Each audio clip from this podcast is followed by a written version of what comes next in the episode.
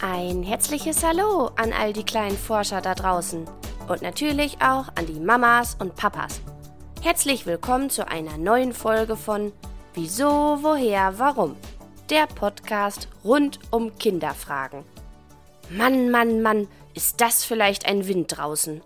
Wenn du gerade in Deutschland lebst, hast auch du bestimmt schon mitbekommen, dass es in den letzten Tagen draußen gestürmt hat. Die Bäume biegen sich hin und her, die Bobbycars draußen bewegen sich plötzlich ganz von alleine. Eindeutig stürmische Zeiten. Doch wie entsteht eigentlich Wind und was ist eine Windstufe? All das und vieles mehr erfährst du heute. Wie du dir vermutlich schon denken kannst, ist Wind eigentlich nichts anderes als Luft. Und Luft ist immer um uns herum, egal ob Tag oder Nacht, drinnen oder draußen. Das merken wir aber in den meisten Fällen gar nicht, denn wir können Luft weder sehen noch anfassen. Wenn allerdings größere Luftmassen in Bewegung kommen, können wir das schon merken, denn dann nennen wir es Wind. Wie der entsteht? Um Wind zu erzeugen, braucht es vor allem unsere Sonne. Diese erwärmt mit ihren Sonnenstrahlen unsere Erde, und zwar die ganze Erde, egal ob Land oder Wasser. Es ist allerdings so, dass sich das Land schneller durch Sonnenstrahlen erwärmt als das Wasser. So weit, so gut. Aber nun passiert das Spannende. Die Luft über dem Festland dehnt sich durch die Wärme der Sonne aus und steigt, weil sie automatisch leichter wird, nach oben auf. Die Luft vom Meer ist allerdings noch nicht ganz so warm, strömt aber trotzdem nach oben. Und schon entsteht Wind. Wind ist also eine Mischung aus warmer, leichter Luft und etwas kühlerer Luft. Meteorologen, so nennt man die Menschen, die sich mit unserem Wetter beschäftigen und die Vorhersagen für uns machen, unterscheiden zwei unterschiedliche Gebiete von Wind. Dort, wo die warme Luft aufsteigt, ist ein sogenanntes Tiefdruckgebiet, denn warme Luft übt weniger Druck aus auf unsere Erde.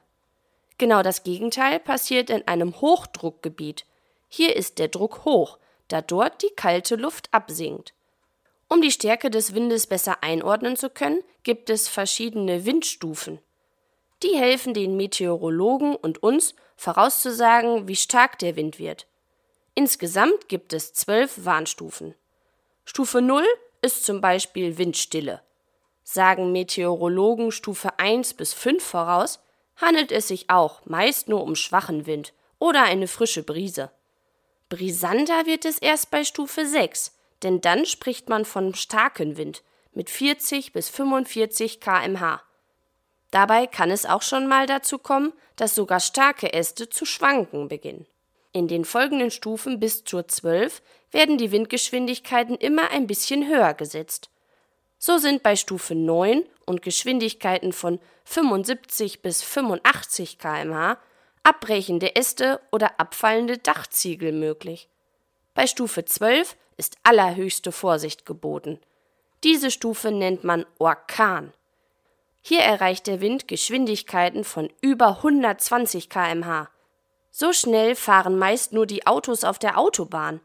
Schwer vorstellbar, dass der Wind auch so schnell werden kann, oder?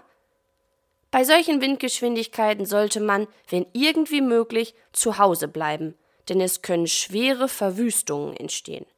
Übrigens, der Sturm Ilenia, der am Donnerstag bei uns in Deutschland war, hatte Geschwindigkeiten von etwa 152 kmh erreicht, also tatsächlich Stufe 12.